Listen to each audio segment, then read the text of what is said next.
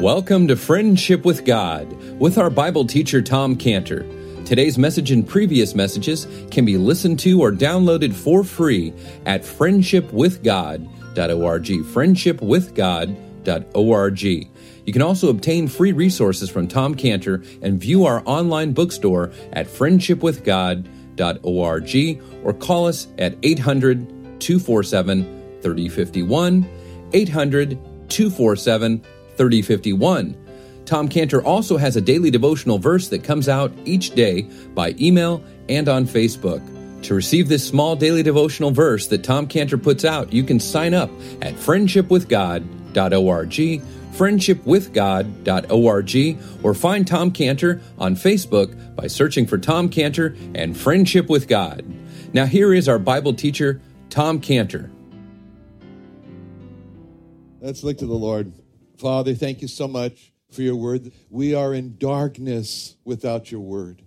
And so, Lord, like you spoke in Genesis 1 when you said, Let there be light, say it again this morning, Lord, that as we open your word, that there would be light within our souls. We pray in Jesus' name. Amen.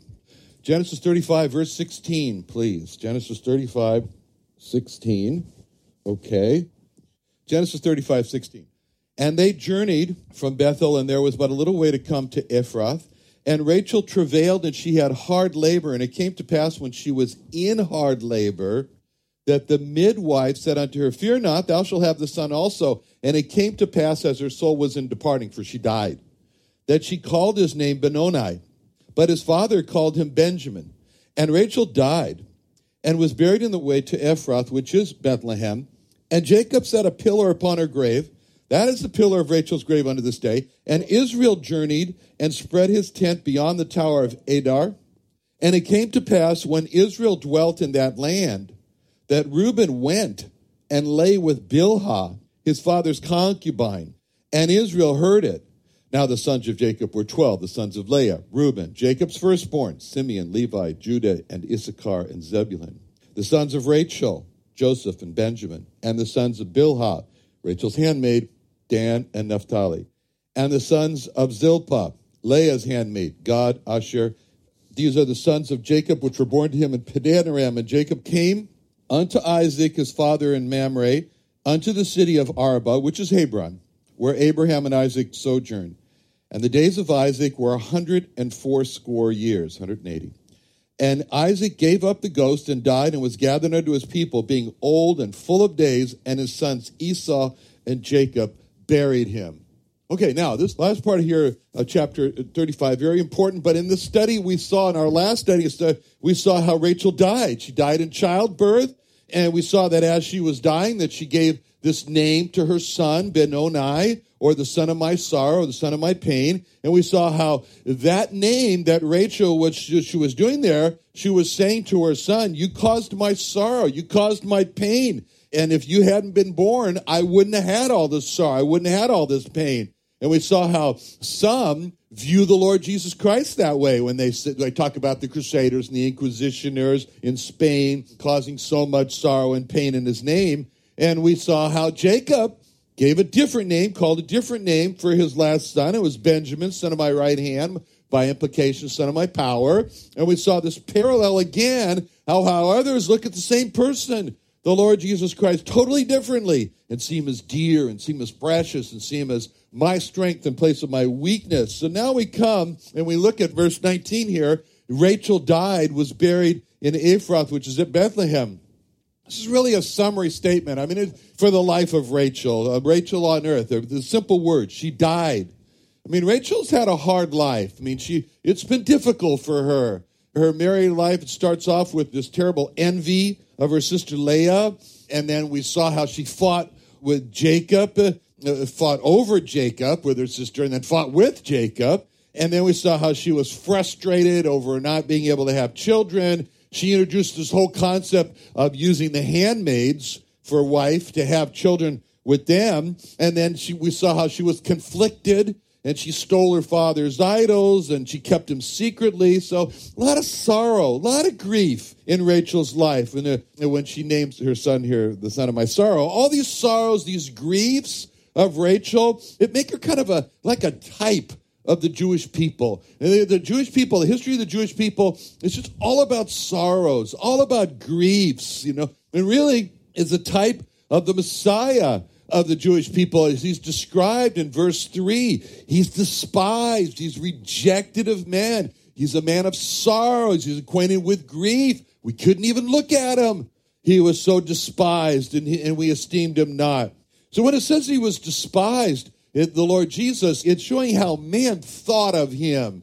They looked at him, and as he said about himself in Psalm 22 6, I am a worm, and no man, a reproach of men, and despised of the people. So since he's rejected, it's more than it, more than that. He, he was rejected, but he was forsaken by men. And the leaders, they first of all, the leaders, they just said, "Don't pay any attention to him. Don't pay any attention to his teaching," and they didn't. And so many left, and so many left, and so he turns around to those who are following him, and he says, Little flock. He calls them little flock in Luke 12 32. Fear not, little flock. It's your Father's good pleasure to give you the kingdom. At one point, he saw the majority of people who were following just stop. They just stopped following him and they turned back and leaving, as I said, the little flock. And then for the ones who were left behind, he said, Well, what about you? Are you going to go away also, as he said in John 6 66? John 6 66. From that time, many of his disciples went back and walked no more with them. Then said Jesus unto the twelve, Will you also go away? And then Simon Peter answered him, said, Lord, to whom shall we go? Thou hast the words of eternal life. And we believe and are sure that thou art the Christ, the Son of the living God. So finally, like Rachel, he's called. She's like she's like a she's a person of sorrows and grief. He, he's called a man of sorrows, acquainted with grief. And when Rachel dies, this is a real heartache for Jacob. I mean, he, he, he, this is this is just coming right on the heels of the death of, of the one who took care of his mother, Deborah, who, Rebecca's nurse. So this is really hard for him. He's seeing he, he, we see him go through just one trouble after another. That's Jacob's life. I mean, Jacob, when he was standing before Pharaoh and he was talking about his life in Genesis 47 9, Genesis 47 9, and he gives this description of his life to Pharaoh. And Jacob said unto Pharaoh, The days of the years of my pilgrimage. You can feel the pain in that statement. The days of the years. It's like, oh man.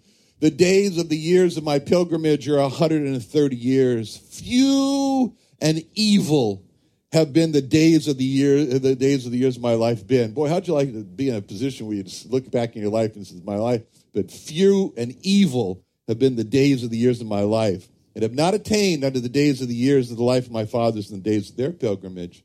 And that's true. He was he, he died the youngest. He didn't live. Anyways, the others lived longer than him. So first we see Jacob calling his life a pilgrimage. And that's what it was. It was just a wandering. You look at him, it's a wandering, just moving from one place to the other. It was not as though Jacob didn't try to settle down and make a life for himself. He did, especially when he was in Uncle Laban's house, good old Uncle Laban. You know, he finally had his own family. He finally got his own large herd. But then Uncle Laban and his, the sons, they turned against him. And they accused him. You, t- you got all that by stealing it from us. You took all that was our father's. That's what your personal wealth is. It's ours. You stole it. And well, that wasn't so good.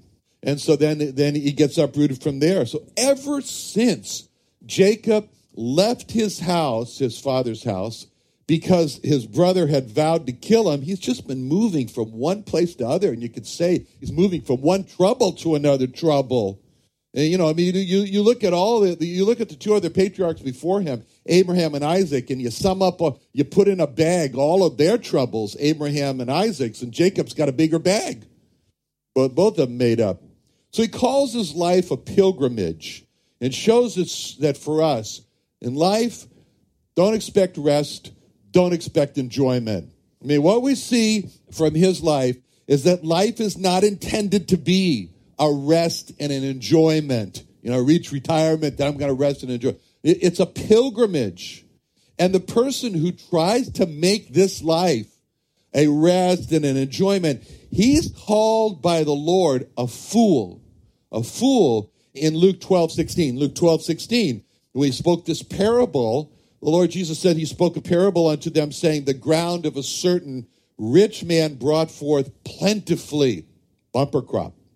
And he thought within himself, saying, What shall I do? Because I have no room where to bestow my fruits. Such a problem, right? he said, This will I do. He's got a brainstorm. I will pull down my barns and build greater, and there will I bestow all my fruits and all my goods. And I will say to my soul, Soul, thou hast much goods laid up for many years. Take thine ease, take it easy, take thine ease, eat, drink, and be merry. But God said to him, Thou fool, this night shall thy soul shall be required of thee. Then who shall those be, those things be which thou hast provided? So is he that layeth up treasure for himself and is not rich towards God. So the Lord calls this rich man who tried to make this world his treasure and tried to create in this life a life of rest and enjoyment. He calls him a fool. A fool because he looks at his riches and he says, Boy, they're going to bring me happiness in life. That's all I need. Those, and the most tragic words in that parable are the two words, this night.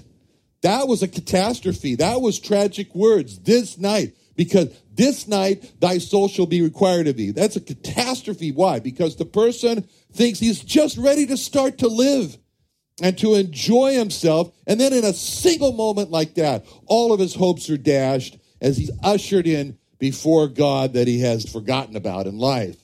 So, life we see from Jacob's life, life is just a pilgrimage with lots of troubles along the way, but there's a goal to reach. There's a prize to be won. As Paul said in, in 1 Corinthians 9.24, 1 Corinthians 9.24, know you not that they all which run in a race, they run all, but one receives the prize. So run that ye may obtain.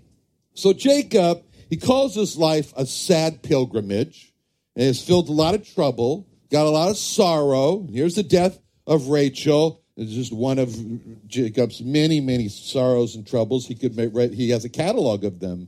He, he, uh, so, but Job, when he describes life, he hits the nail right on the head when he says in Job 5 7, Job 5 7, yet man is born into trouble as the sparks fly upward. And then I wanted to really confirm the new believers in the book of Acts so that they know what's coming in life and they, they prepare them in Acts 14 22, Acts 1422, confirming the souls of the disciples and exhorting them to continue in the faith and that we must, through much tribulation, enter into the kingdom of God. All right, so here we are. It's the death of Rachel. It's the end of his marriage between Jacob and Rachel. And it's sad. It's just very sad. I mean, you look at verse 20, and what can you say except it's a very sad statement when you see poor Jacob set a pillar upon her grave. That's the pillar of Rachel's grave. Unto this day, I mean, we look at we look at Jacob. He's just buried the only woman he ever loved. Not that he didn't have other women that he could have chosen from, but this was the only one that he loved. And he's putting this pillar over her grave. It's really sad to see this. And we can imagine Jacob, he's thinking back as he puts the pillar up and he's, he says, Boy, I remember when I first saw her at the well, how beautiful she was. And he goes and gets the Herculean strength and moves the stone and waters the flock for her. And then he kisses her and he says, That woman's going to be my wife.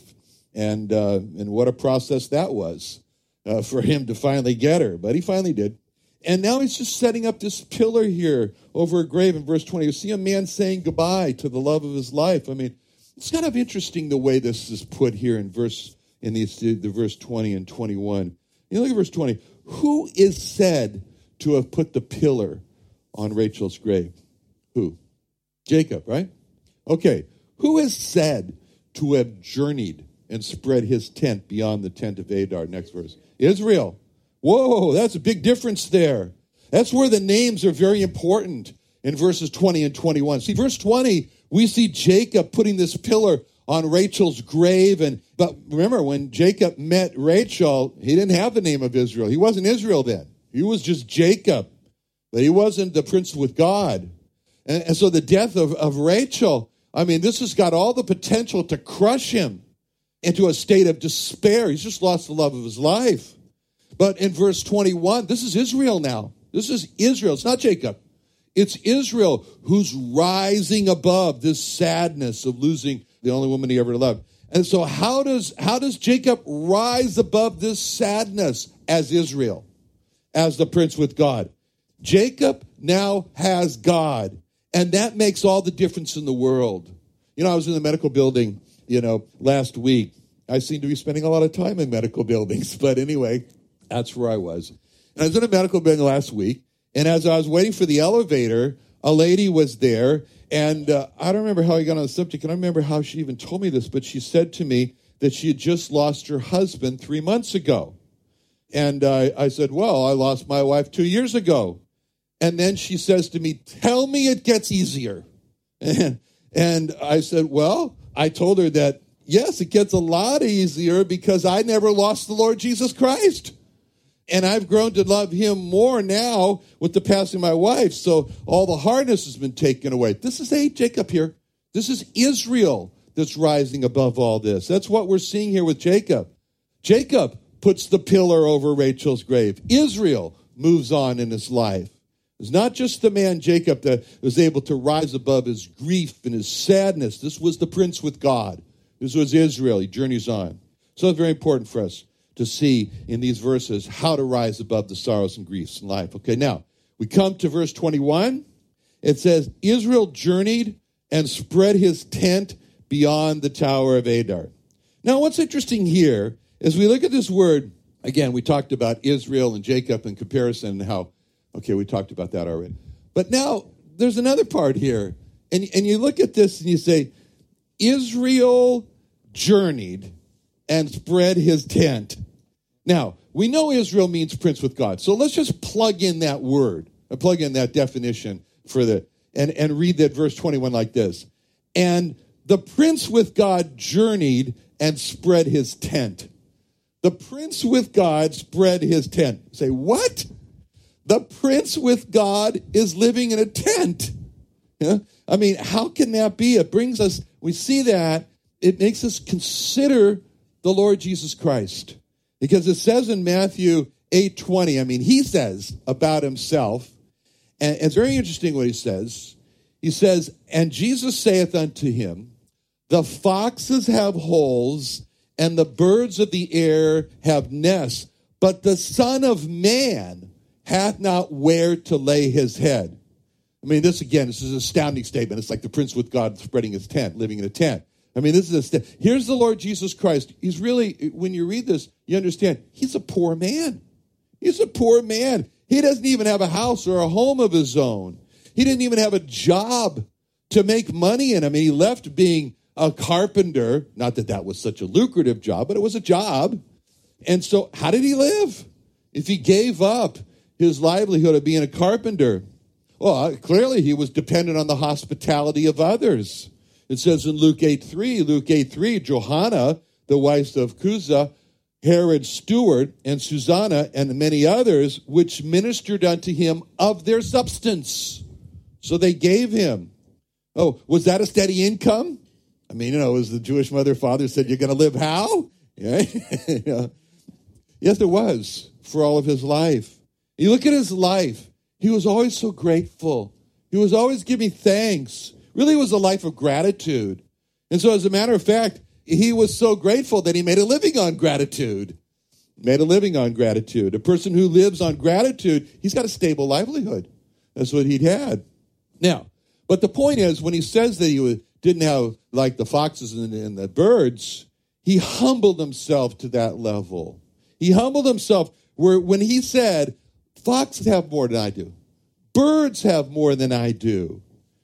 And in other words, foxes, they've got a hole to run into for safety. Birds, they have a nest. They can be warm in there, and I don't have either. And he described this situation, and he used a very special name for himself. What was the name he used for himself? Son of Man. He calls himself the Son of Man. That's a distinctive name, a distinctive name that the Lord Jesus Christ used for himself. That's a very important name, the Son of Man because the Son of Man embodies something very special about the Lord Jesus Christ. That title, the Son of Man, he used over 70 times in the New Testament. That is his name. That is the name that he uses for himself. Now, son of is just son of. That's very important because it points back to the Father, right? He said that Simon bar Jonah, bar is son, Jonah is a person. So Simon, son of Jonah, right? So James and John, who were the sons of Zebedee, right? So some might have expected that the Lord would call himself Bar Yosef, Bar Joseph, or son of Joseph. But he didn't do that. He didn't do that, which shows that the name Son of Man is a statement of denial. It is a statement of denial. He is denying being limited to a particular man. This Joseph, let's say, for example. So when he calls himself the Son of Man, he's denying that he has any house or any home that would be his by right of inheritance from a family from his father, for example. So when he calls himself the Son of Man, he's denying that he has any wealth, that he has any lands by right of an inheritance from family. Then he calls others son of a certain man, but he denies that title for himself. He's not the son of any particular man. So if the name Son of Man denies him from being a part of any family, then what does he mean by Son of Man when he says that? He calls himself Son of Man. He's embracing all of mankind. By being the by being the, the, the son of all mankind, he's just like a he's like the son of humanity. You know, and he's not just the son of one particular man or family. When he calls himself the Son of Man, he's saying this is the Son of all men. He is the humanity Son. He belongs to all men. When he calls himself the Son of Man, he's not calling himself the Son of the Jews. There's no Jewish, uh, there's nothing Jewish about saying Son of Man or the Son of the Jewish people. He's calling him the Son of all people of all time. And when he calls himself the Son of Man, he's fulfilling the promise that was made to Abraham that far surpassed just the Jewish people in the Abrahamic promise in Genesis 12:3 when God promised to Abraham, Genesis 12:3, and I will bless them that bless thee, and curse him that curseth thee, and in thee shall all families of the earth be blessed. All men of the earth be blessed. And the Abrahamic promise then, the blessing to all families, it was confirmed again to Jacob. And, he, and Jacob it says, someone's going to come from your seed he said in Genesis 28 14, Genesis 28 14, and thy seed shall be as the dust of the earth, and thou shalt spread abroad to the west, to the east, and to the north, and to the south. And in thee and in thy seed shall all the families of the earth be blessed. So when he calls himself the Son of Man, he is saying that he's denying uh, being just of Joseph or just the son of Mary or just the son of the Jews. He's the son of all men. He belongs to the human race. And as the Son of Man, every person, everywhere, has a right to choose him as the Son of Man to be their Savior from sin. And this all inclusive right of everyone to choose him as the Son of Man, this is what he's emphasizing.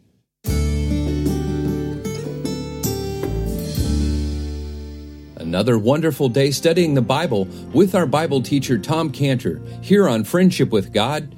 Don't forget that today's message and previous messages can be listened and downloaded for free at friendshipwithgod.org, friendshipwithgod.org. You can also go online to find free resources from Tom Cantor and our online bookstore at friendshipwithgod.org. You can also find Tom Cantor on Facebook, and you can also go to friendshipwithgod.org to sign up for his daily devotional verse.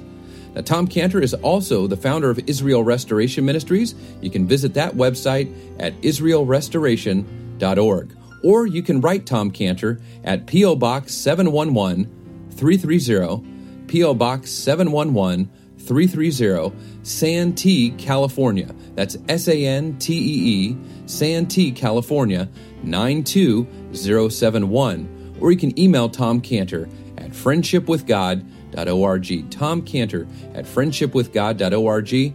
Or for more information about Tom Cantor and Friendship with God and Israel Restoration Ministries, call us at 800 247 3051. Sunday Night Church is back. Starting September 25th, join Friendship with God Bible teacher Tom Cantor at the new Friendship with God Fellowship every Sunday night at 5:30 p.m. at the Creation and Earth History Museum in Santee, California.